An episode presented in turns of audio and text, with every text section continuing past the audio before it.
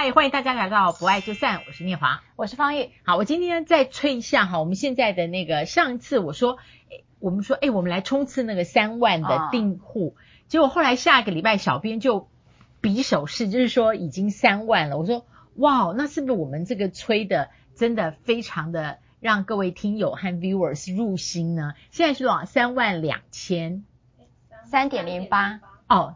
我想象太多了啊，三万零八百，我们冲刺一下到年底，看你们三万五千个订户，不爱就散，哦、陪伴大家。我想应该有的啦，因为我觉得最近好多的这个 viewer 呢都会留言给我们，那每一则留言呢，老师都第一个看，然后他就会告诉我，你看今天才刚上架就有人写了这么多，所以呢，老师真的很喜欢呃各位的参与跟分享。对，而且是。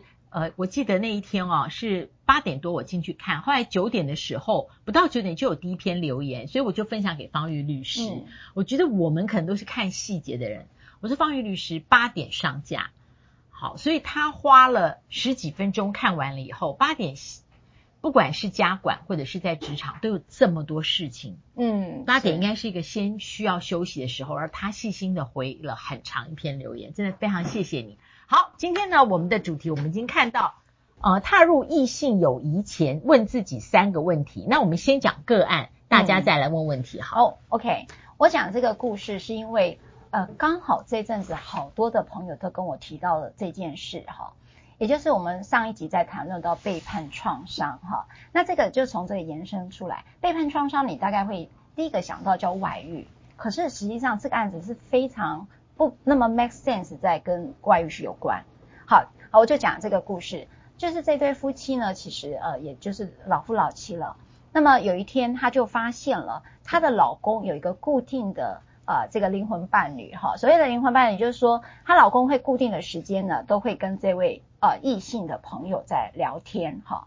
那她就觉得说，呃，这么晚了，可能譬如说现在是八点。那我们正在看电视，然后你一直在滑手机，是跟谁呢？他说啊，没有谁啦，哈，就是某某某啦，哈，可能是某个同事或某个朋友。然后后来他就开始发现说，哎，他好像会固定这个时间跟一个人在聊天，然后他就觉得开始不舒服，哈，那个朋友可能我也认识，那说为什么你一定要跟他聊天呢？他说没有啊，就是聊一些平常的事情啊，聊一些职场上或者看到的新闻啦。他说：“我人在你旁边，你却跟另外一个女人在聊天，这件事可以吗？哈，那这件事就变成了他们婚姻中的一个导火线。他就跟他讲，请你不要这样跟他聊天，我非常不舒服。可是这个男生呢，他老公说，我也没有外遇，这么日常的事情，我跟我朋友聊天还不行吗？”他说：“可是我真的很不舒服。”那两个人为这件事情其实吵了很多年，那你就很难理解这个事情怎么可以吵这么多年，也表示这个男生就坚持跟那个人当朋友哈。其实我们曾经有一集就是说，你最不能接受你老公有什么样的一个女性哈在旁边。那这里其实我就要深入去谈，这里有没有构成一个外遇？然后这个我的朋友就说：“赖律师，我觉得真没有构成外遇，可是我真的很痛苦，我不我不太明白为什么他没有办法跟这个朋友断掉关系。”然后呢，一直要跟我吵这个架，而她老公说：“我也不明白，我老婆为什么这么坚持，我连交朋友空间难道都没有吗？”然后两个这个时候呢，后来变成一个冷关系了，双方就几乎为这件事情都不不讲话了。然后呢，我后来有一天我就问他现在呢，他说：“其实但是我真的很想离婚。”哇，这样的一个疑似外遇哈，可能不到外遇，可是他却是让婚姻关系这么受伤害。老师你怎么看？后来我看一下，他只差法律上离婚了。嗯，因为两个都不太讲话了啦。好，其实我我的反应不会很震惊啊，真的哈。所以大家不要介意。没有第一个，当讲灵魂伴侣的时候，我就在想说，如果是我会有个鉴别标准。如果这四个字是我先生嘴里讲出来，我会先鉴别一下我先生有灵性吗？我觉得他有没有灵性？OK，这个好厉害哦。或是你跟我说。我有就是红粉知己，我也会先鉴别。你平常有朋友吗？还是你的朋友都是我的朋友，都是我们的 family friends 啊？我跟你讲，有很多夫妇是这样子。嗯，对。那我先现在中后中年比较不一样。他前面的话，他对于人际关系，他是一个非常 generous 慷慨，对朋友非常付出的。可是他对于人际关系，他会觉得呃，人际关系朋友跟一般的社交都是在社交。对，所以他没有社恐，但是他比较提不起劲啊。或许是三十到四十，大家在职场都很疲倦，可是我不会，我觉得我不太社交，但是朋友有很多，家庭朋友、自己的朋友，从小长大的知己，我只要有时间，我都非常乐意问朋友说，我们今天是不是要聚一聚？或是中秋节，朋友就是那那我们来我们家一起烤肉，或是，所以我我的意思是说，如果他今天跟我讲这是他的灵魂伴侣，叫我不要介意的话，我会先想一下。你有灵魂吗？灵性，你有没有灵性？就在我心中嘛，所以我才要不要信。好，这第一，这是我的第一个反应。嗯，对，就说这个按，这个跟他不断通电话的这个人。他的出现，我的伴侣跟配偶这样的定义，那我要看是不是突然冒出的这么一个唯一的量身打造的特案，还是他平常就有一些朋友，但有可能知己只有一个，那就再说。嗯，我我会先分类啦。那这个故事里头，他就是呃固呃很固定，每天一定跟这个人这位女性通话。对啊，那就要看他平常，比方他平常一般，然后我们会有。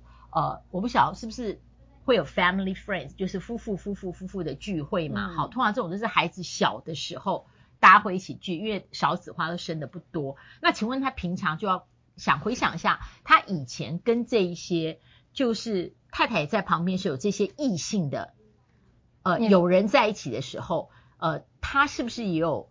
跟对方好像是有一个朋友关系，嗯嗯，对，就不然就是他没有任何的朋友关系，没有任何异性朋友关系，只冒出来这么一枝花 的时候，哦、那我觉得重要不是他去定义那叫红粉知己或灵魂伴侣，那就是冒出来的这一枝花对他的独特性，嗯，是有多独特？我觉得这是可以聊的，嗯，也不要想说就这就是我这个朋友，然后把我这个朋友贴个标签，这很俗气吧？嗯，然后这也太太低估你的配偶或伴侣的理解力了。了解，嗯、老师就是说这个个案，这个故事里面的这个女性呢，她当然对于这件事情非常的呃，就老师当然很理性的去分析各个状态，但是这个女性在跟我聊天当中，她就讲，我已经让让我老公知道我不舒服，那他为什么可以忽略我的感受？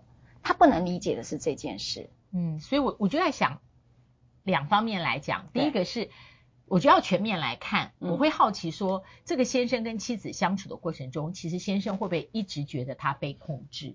啊，对，所以男性角色是这样。这件事情只是一个，我连一个打电话聊天的对象你都要控制，老子就是这件事情不想被你控制。哦，然后我东西放哪里，我回家什么时候，东西一定要丢到洗衣篮，或是怎么样怎么样。对，所以我会从一个比较大的全盘全盘角色来看，就像我刚刚会会会觉得，如果这个人是我朋友，从一开始我就会建议他说，你要不要观察他的朋交朋友的状况，再了解这一枝花是不是你所担心的问题。嗯嗯、他好像好，老师，我们先来讲这个问自己三个问题啊。就是说，你踏入异性友谊前，先问自己三个问题。第一个是权衡这段关系的风险，就像老师刚才讲，你会不会担心这个关系突然会岔题或出轨这样的一个呃情形啊？第二个是跟这位异性朋友是否会伤害到配偶，也就是说，呃，刚才在讲。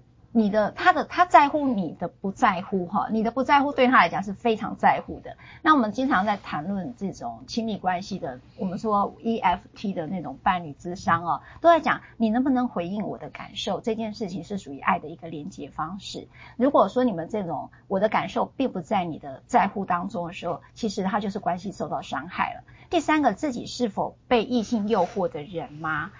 哎，这个蛮有趣的，自自己是否容易被异性诱惑的人哈？那呃，我我觉得这个很难判断啦，因为总是要看哪一种人嘛，对不对？嗯，容易被异性引诱，这点我比较不确定。老师，你会有这种感受吗？要引诱，对，要诱惑，就是说会觉得很欣赏，会觉得哇，他实在是比比我的老公实在是呃帅气太多了。好，所以这个。诱惑，我想每个人都有，但是如果说是朝思暮想，嗯，或是因此回家看低看扁啊、呃、自己的伴侣配偶，或者甚至呢会觉得想尝试看看离开自己的伴侣配偶，去跟自己觉得那一个好像比较吸引我，我没有用好这个字哦，比较吸引我的人在一起，那这个就是呃接受诱惑嘛，所以它有程度上的不同。哦，像我真的很无感，所以我才会对这一题还蛮无，就是说。因为我本来在爱情关系里，可是上次我们讲恋爱脑这件事，为什么我会是恋爱脑？我真的很难理解。我到现在还在反驳这件事。我其实，在爱情里面是很无感，所以我很少碰到会诱惑我的人。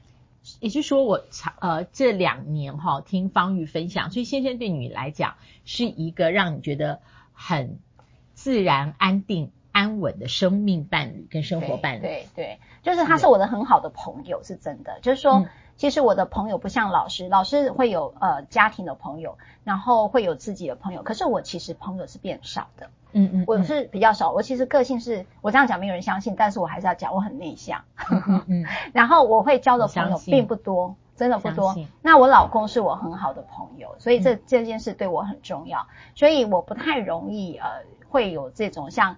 他异性诱惑，然后我老公也对我觉得特别有安全感，因为呢，因为我他从我年轻的时候他就知道我不太有朋友，所以呢，只是一个可能我需要协助的人，好，可能是到这样，或者是像我们的像 partner，像老师是我的 partner，他理解我的朋友关系是到这里。